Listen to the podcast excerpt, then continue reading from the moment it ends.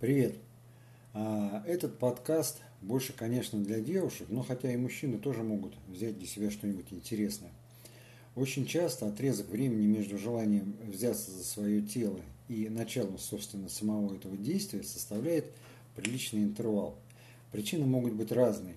Нет мотивации, много работы, много семейных дел, много причин и отговорок. В общем, всего много. Перечислять можно бесконечно. Объяснение всему этому простое. Это лень. Но вот у тебя получилось. Время нашлось. А что дальше? Нужно проявить максимум силы воли. Несколько советов о том, как похудеть. Надеюсь, эти советы помогут. Первое. По важности это пункт самый главный. Необходимо наладить питание. Не будет рационального питания, все ваши усилия можно отнести на помойку. Рациональное питание – это такое, которое требует природа, а не ваш мозг. Второй пункт. Обязательно занимайтесь фитнесом. Во-первых, это нужно для здоровья. Во-вторых, окислительные процессы, которые происходят в организме при попадании кислорода в кровь, помогают избавляться от жировых запасов. Третье. Придумывайте любые способы мотивации самих себя. Будьте креативны здесь. Четвертое. Заранее договоритесь с мужем, другом, там, подругой о поддержке с его стороны. Это вполне серьезно. Не будет поддержки, вы быстро сдуетесь. Пятое. Обязательно посетите доктора.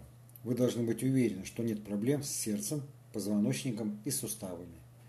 Шестое. Не слушайте никого, никогда. Пусть они кушают булочки со сладким чаем, а вы идите своим путем. Смеется тот, кто смеется последним. Помните такую поговорку? Седьмое. Закупите кисломолочки. Этих продуктов должно быть всегда много. Восьмое.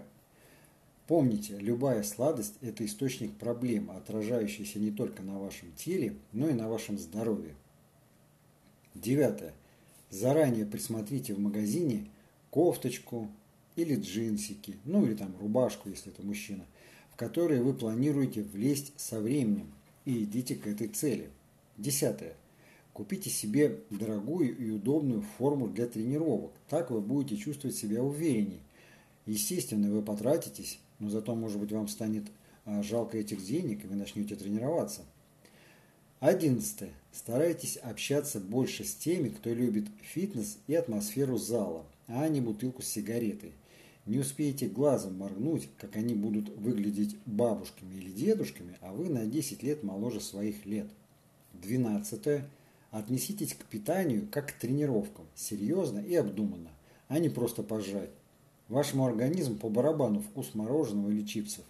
Ему нужны питательные вещества для химических процессов внутри тела. И, кстати, вот в перечисленных продуктах полезные вещества отсутствуют напрочь.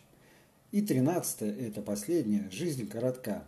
И если вы действительно дружите с мозгами, ну, по-другому просто и не скажешь, то вы должны понимать, выглядеть после сорока раскормившейся бабищей или мужичищей — это не то, к чему вы должны стремиться. Можно и после сорока выглядеть на тридцать.